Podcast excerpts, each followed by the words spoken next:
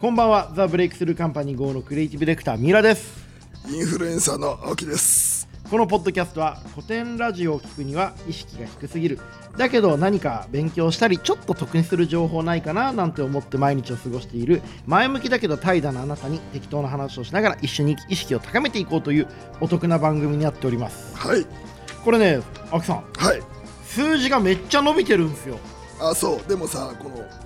なんかさ、ジェンスーがさ、はいオーバーザサードの中で、はいこう、数字を大事にしないみたいなことを大事にしてて、はいその方、当の本人が、ポッドキャストランキングに入りました、ヒャッハーとかやってて、 あ なんか俺たちもそういう感じだよね。そうですねあのー数字を気にしないしランキングも気にしないけど入ったら入ったで嬉しいっていう嬉しいっていうなんかあの占いとかやってさいい占いしか信用しないっていうスタイルあるじゃすなごいいですか、都合のいい。はいはい、そういう感じでやっていきたいなっていうはい、わかりました。はいやっていきたいんですけれどもねあのー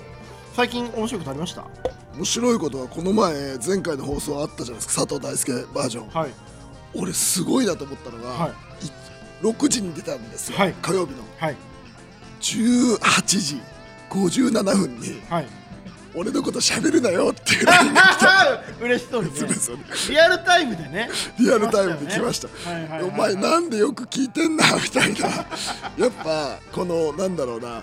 すごい人あるあるなんだけど、はいはいはいはいすごい人っていうのはそういう情報に対して敏感、あのねすごい人は自分のことずっと調べてるし、うんあのいいクリエイターほどエゴさしてるしてよく見てんのよ人の、うん他の人の作ったもの、うんうんで那須川天心もそういうとこあるんですよよへーく見てるんですよで僕も格闘技とかネット界はよく見てる方だと思うんはいではいすよ。はいいはいやよく見てんなーと思っだてって18時に配信して、18時58分に青木さん19時1分に僕のとこに「ポッドキャスト出るでいつでも」で佐藤大輔先輩からいただい て若手潰すの公言してるのがばらされて恥ずかしすぎるかっこ笑っていうねそのすげえ可愛らしいその後に、はい自分の映像を見てこう泣いてんのバレたら恥ずかしいなーみたいになってていやそれはあの佐藤大輔さんが煽り V の神と言われてる佐藤大輔さんが自分の映像を見て泣いてる泣いてることは言わないときましょうそれはやっぱり うんまあそうですねこはいう言っちゃいけないですよそね。れはやっぱりあの佐藤大輔ファン信者の皆さんのことまあ僕自身もねモラルがあるから、はい信者としてやっぱりいやそこはでも守ら守っちゃいけないケイフェイですねやっぱすりげえね面白かったね。はい佐藤大輔面白かったなーやっぱ本人がやっぱねあのみんなはいあともう一つ裏話があって、はいでその佐藤大輔に詰められた話を喋ってくれたディレクターさんとも、あのあれですよ何の罪もない何も罪もない恋あの恋に生きて恋に死ぬ若手ディレクターですよそねうそうが「いやお願いだから俺のこと出さないでくださいよ」みたいな話 をしてて青木さんにそうそんなんお前この世界に入ったんだからお前出される出されないは決めらんないよ。次次どういう顔して会えばいいか分かんないですよって言いつつ、またなんかこ嬉しそうにしてました嬉しそうにしつつ、いはいはいまたこの人はなんか面白い話があったら俺にタレコミしてくれるんだろうなと思ってた、そうでしょうねはい、やっはいぱりあの家に帰ると綺麗な星がいるっていうだけでねちょっとそう落ち着いなてんですよね。いろいろ人はこうあ前の向きに攻男めてのいきます星けどが可愛いんだな。はい俺まだその人会ってないんですよいやでもなんか鬼沢さんは鬼沢先生は、はいあの予防接種受け予防したのコロナワクチン打ってるはず。予防接種打ってるんですかはいはいはいやはいっぱ鬼沢先生の方が格闘技界入り込んでますからねはいで、あのなんなんだあの女性は誰だ誰のあれなんだって言って。誰のあれなんだって言い方やめなさいよ女性は誰のものでもないようん、なんですそういうう言い方ですよ問題なのは全時代的ですか。全時代的です あ第二の性みたいな話ですかラ。イムボーボーあるね あのなんかちょいちょい知の腕力を見せつけてくるんじゃないよいきなりあそういや第二の性俺だってサルトルとボーボワールみたいに生きていけると思った時期があったよでしょ。うん、なんかこ誕生日おめでとう人権が、人権がは誕生したのはここ最近の話ですかね女性そうですね、はい女性のじゃない違う人権が誕生したのは人権は誕生したけどここ最近じゃないよいやでも人権は前からあった前からあった人権が定義されたのが最近なだけでしここ最近にこの女性の人権みたいなものが、よりこう平等にな非常に重要なね重要なイことシューとして扱われてますけど、でしょはいうんまあ、そんなわけでね今日はまあ女性ということで言うと、まあ、当然ライジン沖縄大会、えー、レイナさん対、えー山まあそう本だ美優選手のね話もしていかないといけないわけですけれども温泉娘についてあのーツイッターが燃えてる話は今日はいいんじゃないですかマジで温泉娘の話興味ねえだろ嘘でしょ温泉娘知らなかったでしょしかも温泉娘知らなかったけど、なんか俺あれ思ったのは、なんかこう新手のネット爽快夜感はあるなと思ったあの何かこうジェンダーで炎上すると、うんわらわらとこいうやいろんななんていうの方が論客がいらっしゃっていや違うなんかさこう私たちをこう入れないと燃やすぞこの野郎ええおらみたいな感じになりつつあるじゃん、はいはい、そういう部分もあるのかもしれない知れない僕はそう思わないかもですけどあそういう部分もあるのかもしれないです、ね、なんかちょっと怖いなと一つ解釈としてで、あの山本一郎さんとかがわーわーやってて、だから僕ね山本一郎ブロックされてるから山本一郎のこと見れないんですよあそうあいつ最近何してんですかいや YouTube もやりつつあいつっていうのは尊敬してるんだかだらから俺は嫌いだもんあそうあの野郎何してんですかあの野郎はなんかいろいろこう YouTube 上げたりとか、いこのキレッキレの文章を書いたりとか もうしてますよ好きですねはい最近どんなこと書いてました最近ね温泉娘のことがやっぱ語ってたしどうでもいいじゃねえか温泉娘だと小池百合子を一あちゃんとチェックしてましたねああそうですか、はいよかった今小池って言われた瞬間小池愛のことかと思ってちょっとドキ ドキしそたれは A 社の社員弊 社の A 弊社社のの社あ員のもうなんかとにかくメディアにたくさん出てるけれどもそのメディアロスが GO に全然返ってこない感じがする小池愛のねあ のメディアロス全然応援してるんで皆さんお願いしますはいえー、寛大だね社長寛大だよそれはだってもう森山未来と毎週対談してんだもん社長社寛大員だがね社員が「すいません撮影でちょっとミーティング行けません」って言って何「何の撮影?」って言ったら「森山未来さんとの YouTube ですあれそれなんか関係あるんだっけうちの会社と」って思うけど頑張ってほしいでもさそれはさこう社員が大きくなることによってゆくゆくは帰ってきたらいいなっていうスケベな心があるってこもとちろんもですちろん、あの三浦の会社じゃなくなってこうみんなが活躍できるこうクリエイターあ集来団たいい話あった昨日ねうんあのボイシー生放送したのよ、はいここのあなんかこう音声メディアをやりつつ言うのもあれなんだけど、おはいそしたら、あのカオコママがなあおしぼりのこカオコママはがい、差し入れしてくれましたよなんかこう投げ銭があるんですけど、はい投げ銭してくれつつ、はいこうはいなんかすごい夜中カにホコマも本当にボイシーちゃんと頑張ってくださいますよねカオコママなんかねなんかこうカオコママがの資本が入ってるんじゃないかっていいやうん多分そうで しょやだよねいや株主でしょだようんね、、チャンネル主というよりは株主ですよだよね、はい、そうじゃなかったらあんなにいやあん頑なにや張んんねないえでしよょ、うんなよかった俺そう思ってたんですよいやいや100そうでしょそんなのあんなさあんなと言っちゃ失礼ですけどスケベなあんなと言ったら失礼でですすけよどスケベな計算が立つ方があのね絶対そうだよねいやそれは間違いないであすよかったすごいあドキドキしたちょまあこれじゃああの久保田さん確認しておいてください。あの久保田さんそういうの詳しいかはら、い、ね久保田社長確認しておいてくだ久保田社長そういうの詳しいですからねさい。はい、あのスタートアップ界のゴシップ大好きおじさんなんでね、このオートバンクのい社長やはでもちょっとドキドキして、はいやっぱ心のおしぼり資本関係あるのかな心のおしぼりと心の出資お届けしますっつってね。っていうかむしろお金のおしぼりお届けしますっつって。金鳴らすぞって 上場の時のねそう人生で一番気持ちあのカホコママにね、あのぜひ皆さんボイシーでカホコママの、えースナックカホコ聞いていただきたいんですけれどもカホコママにあのたまたまご飯ごちそうさあご一緒させていただいた時にあの今まで一番気持ちよかった時は何ですかっていう僕の下品な質問に対して「え上場の金鳴らした時に決まってんじゃんコーン!」ってもうやっぱね腕力の違いに俺と青木さんがひれ伏したって いう。いやーっつってまだまだもう一丁やるよ かーんっつってやつってまた鳴らしちゃうよ皆さんも鳴らしちゃうよカーンって本当にねやっぱね、人ったらしのゴンゲみたいな方でしたはいはいそうですね。ゴングの鐘が鳴る音しか聞いたことない我々とはちょっとい次元や、ちの違ょう、っね、となんかあれはね、こう、なんだろうな、こうやっぱ、あの前向き力というかは、いはいはいはいの、こう、差を見せつけられて、前向き力前向かせ力もありますよねそう、だからこうなんか、あの、やる気ぼっきゃおきみたいなテンションでいた結んで構すけ懐かしいど、名言を持ってましたうねんやる気元気気いわきねはいはいはい、だったんだけど、はいやっぱ心折られて帰ったもんね。ああある意味その前向き力の前向き力の、覇は気の違いにちょっとやられましたね って感じでしあれた。はちょっと S 級妖怪でしたね S 級、S 級、はい、まはあいちょっ。とこれからもね我々も精進していかないといけないはないと思うんですけれど本業も、に行きまさてお便り届いています、えーラジオネーム大坪寛志さんですこんばんは、えー青木さん三浦さんこんばんは高校2年で進路に悩んでいますたかだか17年しか生きていないのにこれからの人生の方向を決定してしまう選択をできる気がせず進路を決められていませんもちろん受験勉強を始めていますが目的は特にありません大学に行きたくなった時に行けるようにとりあえず勉強していますお二人は私と同じくらいの時にはやりたいことが自然と湧いてきたタイプなのでしょうかまた私のやりたいことが湧いてこない人間はどうやって進路を決めたらいいのでしょうかさあ青木さん17歳の時の自分を思い出して質問に答えていただやきりまたすいこととかあった僕17歳の時は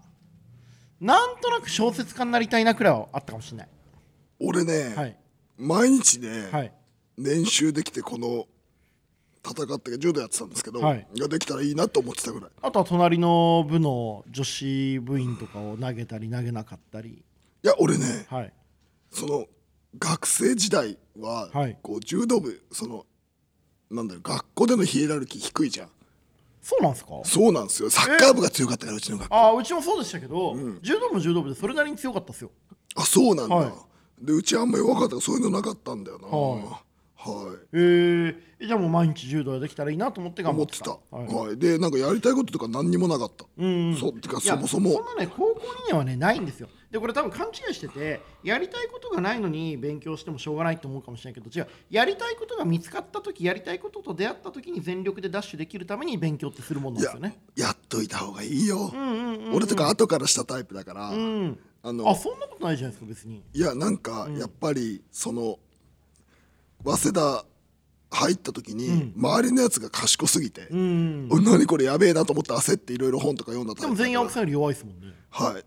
だじゃかあらそんまなあやつにいる生きてる意味ないじゃないですかいやだからこの上下つけるのは簡単だったんだけど、その頭いいっていうのにちょっとこう負けた気があってあー一応全方位で勝っときたいみたいなね、はい青木さんのその過剰な負けず嫌いがねがあ出たっんてですやねっぱあるんだけど、その勉強やっぱりしといた方がいいですよ。であのやっぱ格闘技それはこの今格闘技業界入ってからもやっといた方がいいと思う。うんそうしないとこれ格好じゃないですけどねいや作るものがさ、はいいはいはいはいいもの作れないから、やっぱとりあえず三浦さん言うように目的関係なくやれること今あることをやった方がいいですよ。あのー勉強って健康みたいなもんだから、あのーなんかやってる時に勉強は途中でこう、なんか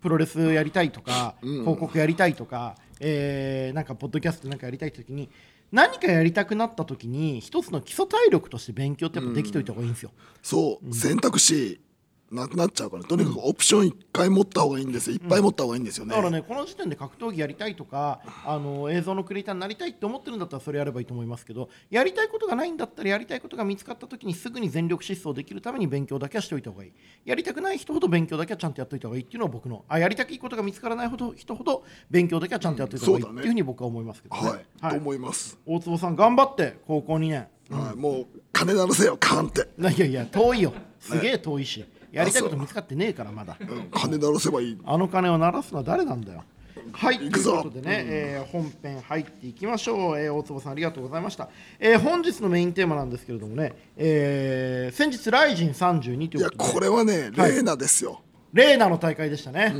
ん、なんかやっぱねこうほんとね、なんだかんだでいらない情報がいっぱい入ってきたんですよ。あ青木さんのところに、はいやっぱり格闘山本一郎、はい青木真也のもとにいろんないらない情報があ、のなんかこう週刊誌で噂になったマネージャーの彼氏とはまだ続いてるようですみたいなのが、トはいはいはいトースポの前だっているんですけど、はいはいはいはいおい前あの田青木版ね青木は版、いはいはいあなんか面白い話ないって言ったら青木さんまだ別れていないようですみたいな話を丁寧に教えてくれたりとかするんだけどなんか試合の前後もなんか映像にちょっと映ってましたもんね、寄り添ってましたよね、ずっとそね、うそうそう寄り添ってんすよね、見りゃ分かるよね、あれね。見りゃわかるよ、でそのちょっと注意力を持ってみればすぐに分かることですよね。そうでもやっぱみんなさよかたというかさ、このよかたの方々はさ、そういうのさ見えないんじゃないんだよ、見たくないから、はいはいはい、はい、見ないようにしてる人はね、あのー網膜に映ったものを見てるんじゃないんですよね、脳で認識したものを見てるからそうこれみんなね勘違いしない方がよくて、あのー世の中で目の前に起きてること全部見えてると思ったら大間違いですよ脳は見たいものしか見ないから、うんでそうですよね、はいであのやっぱあと玲奈勝った後の感じとかも含めて、やっぱ役者が違うなっていうのと、はいあのやっぱ引退するとか言っててさ結局さ、ん引退しないじゃはいはいはいんでやっぱそういうのもいいよねあーなんかあのーやっぱり本当にこれで生きていく人なんだなっていうのがあのいい意味での見苦しさいい意味での引退するだのしないだのいやこうその場で言っちゃうメンヘラ感いやだってさ普通に考えてよ、もうさこの「レーナです」って言ってさただ飯食ってさただ酒飲んでさ、で適当に好きなことやってさ練習やって生きてるだけなのにさ、もう普通にさよかたの生活に戻れるわけねえじゃん。やっぱり格闘家にとって格闘家であることが一番自然だし、いや一番楽しいしねなんかみんなさ勘違いしてんですよ。あの普通にさ、あの選手にさもうまた引退したら普通の生活に戻れるわけないじゃんみんな。実感こもってますねいや戻れるわけないうんうよんだってさ、うんあのじゃあ何かあった時にああこれどうすっかじゃあ誰に金出させるかってって考えるわけじゃん、レスラーって、どうしよっかこれやるんだったら誰か連れてこなきゃいけねえなみたいなことを考える、そういう生き方しちゃってるんだから、無理だよそんなにみんな誰かに金出させることばっか考えてるんですか考えてるよとかって俺なんて歩きながら、いなんかあると、これは誰に金出させて誰騙せばいいかなって考はいはえいてるはの、いはい格闘詐欺師格闘詐欺師ですよ格闘ファンタジー青木真也そういやはははどうしようかあでもそれって結局その誰にごっちゃん魂っていうより青木さんの場合は別にさ飯をごってもらいたいなんて別に思ってないわけでいや飯とかじゃなくて要はその何か新しい仕掛けをするときに誰があの誰を巻き込もうかっていう元ネタを持ってくるのとか、はい誰があの種銭持ってくるのっていうことだから別に青木さんのはまあプロデューサー志向だよね考えちゃうじゃないですか、でもで一般のプロレスラー格闘家はさあ誰に今日はご飯をおごってもらおうって思ってる人も多いですかあそういうやついっぱいいますけど、そういうそういう意味で言うとだから青木さんのは山し山しあモのさードだけどガッチャごっちゃんモードだよねそうそでれもはさねこのごっちゃん気質っていうのはまたその二流なんですよ、うんうんうんでそのごっちゃんっていうかその席に呼ばれた時は男芸者だから、うんうんうんアスリートというものはそう、男芸者だから男芸者の仕事はしなきゃいけないんだけど、うんうんうんみんなご飯もらっちゃった美味しいご飯食べちゃったみたいな、今日はカルボナーラ食べちゃったみたいな話じゃん、そこら辺やっぱりあの DDT のプロレスラーの方々はご立派ですよねいやすごいと思うよ今成先生とかいやあのね、はい接待部長はね勝俣っていうのがいいんだけどああ勝俣さんねはいはい勝は俣いこの前も僕あの北海道でね青木さんがプロレスしてる時にねマスクしないでこう青木さんのあ北海道じゃねえや熊本でね、はいマスクしないで青木さんに「ファイト青木真也行け!」っつったら勝俣さん散々大騒ぎしてこうあのヒールやったのに突然僕のところに来て「ダメです!」って言ってすげえ怒られたっていうのはいい思い出でえでも勝俣さんがリスペクトあるんですけど勝俣とかはもう本当に酒の席になると、はいもう本当頑張るのよ。はいはいはいはいあの要は営業部長としてそう要はその会の中心の人にベタ付きして、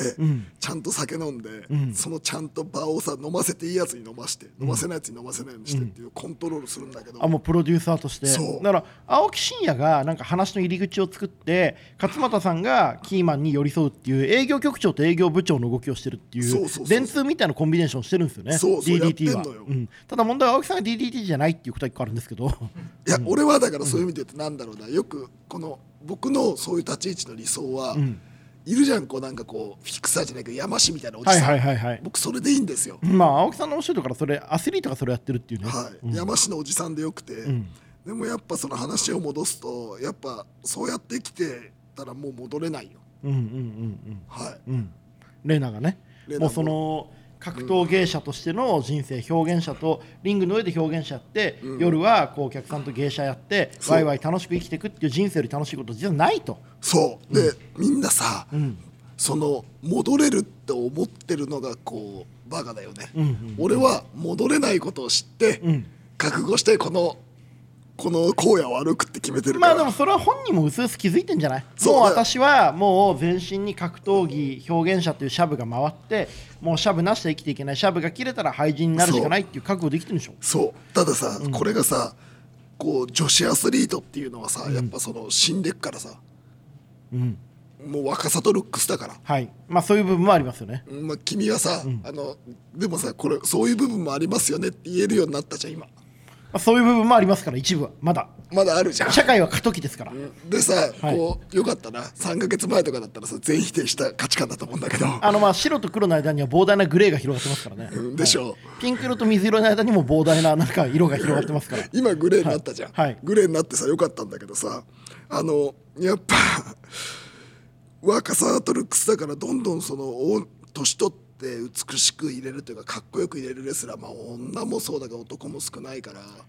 そうなれるかどうかはまたこっから勝負だよね。だからそこがその負け太りという青木さんの言葉もあって負けた後、負けることによってどういうドラマを描けるかどういうふうに存在感を大きくできるかっていう今のレーナ選手ってやっぱり勝つことだけで勝ってきた勝勝利と笑顔で成長してきた選手じゃん負けてるとこいいのよやっぱあそうですよね負けてネタになるでもやっこのぱ負け方なんだろうな負け太りの仕方が本人なんとなく見えてきてるからまたドラマができてきてでるかもしれな多いですね分長与千草みたくなると思うよ最後だからもうな例え話がいちいち分かりづらいんだけどただレーナさんが長与千草さんみたいになるっていうのは割とビジュアルイメージ湧くわうんでしょなんかさすごい太ってさ太るとは言ってないけど、あのー、筋肉以外の肉もつくかもしれないねそういろいろ肉になってかっぷくよくなってでこうなんだろうどっかのさスナックの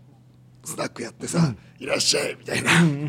「どう?」みたいな「疲れてる?」みたいな「いっぱいつけちゃうよ」みたいな感じなんですよやりそうじゃない最後にみんなで乾杯するときに「スリー、ツー、まあワンシュート!」って言ってねいいじゃないですでか帰る時にさ「えこんなに飲んだっけ?」みたいな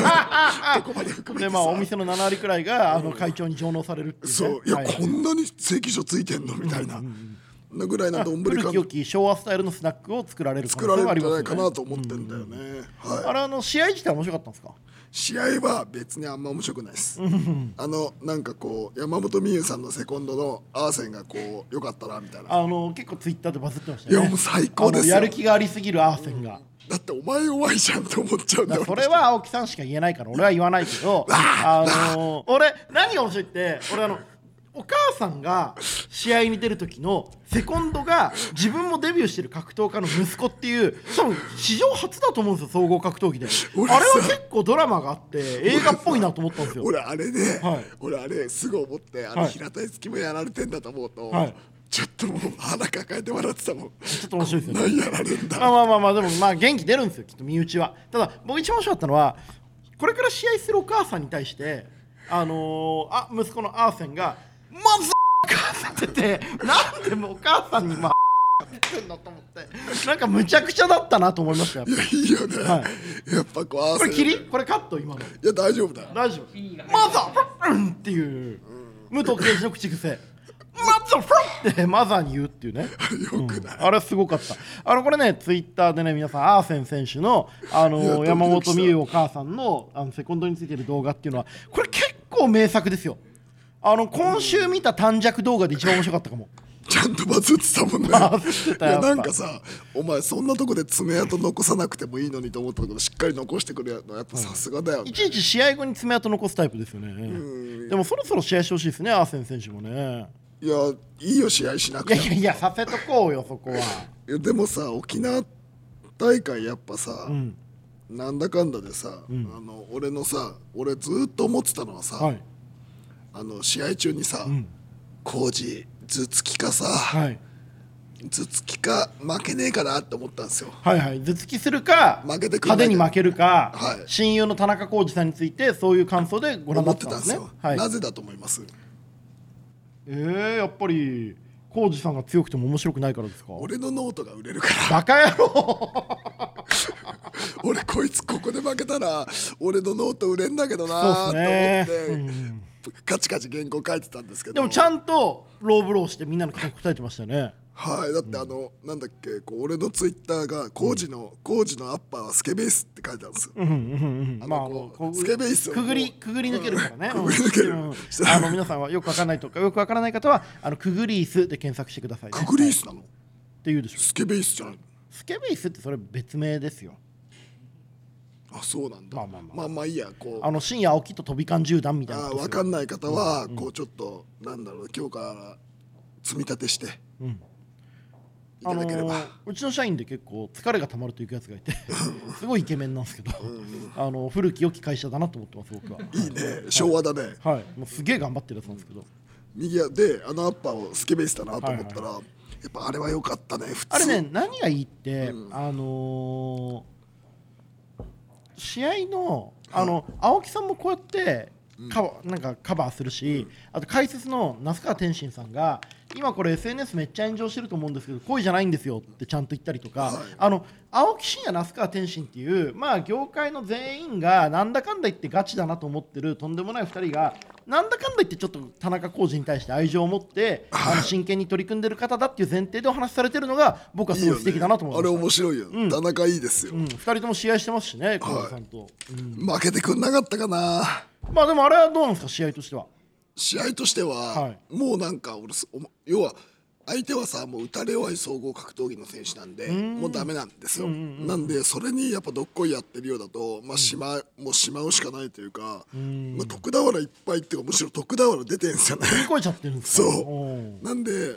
もうあとはよいよいですねおーはいだからまあ大晦日にボビー・オロゴンあ柴田とやってね、はいこう派手にいい試合をしていただいてその後まあどういう展開があるか、まあ何せよね彼はやっぱ自己プロデュースのうまい方なんで、まあだから素敵な物語を見せていただければなと思いますけれども一丁かみしたいですね一丁かみしてノート打って、はいアベマに出て、はいバッティングをプロデュースしてやっていきたいなと、はいということでね、えー、ライジン30に沖縄大会、まあ、話としては主にまあレイナさんと浩二さん、いつもの青木さんの、えー、お話になりましたけれどもね、えー。ということでね、今日はここまでになりますけれども、青木さん、今日の俺たちの宿題なんですかスケベースを買う。バカ野郎、スケベース買ってくださいね、クグリースですよ、せっかくなのであそうなんだはい、えー、今日の俺たちの宿題はクグリースを買うです。えー、ということで、この番組では感想やお便りもお待ちしております。感想はツイッターにて、ハッシュタグ三浦青木、ハッシュタグ三浦青木でつぶやくか、すべて小文字で三浦青木ポッドキャストアットマーク Gmail.com、えー、ハッシュタグあ三浦青木ポッドキャストアットマーク Gmail.com までお願いいたします。お相手はザ・ブレイクスルーカンパニー GO のクリエイティブディレクター、三浦と。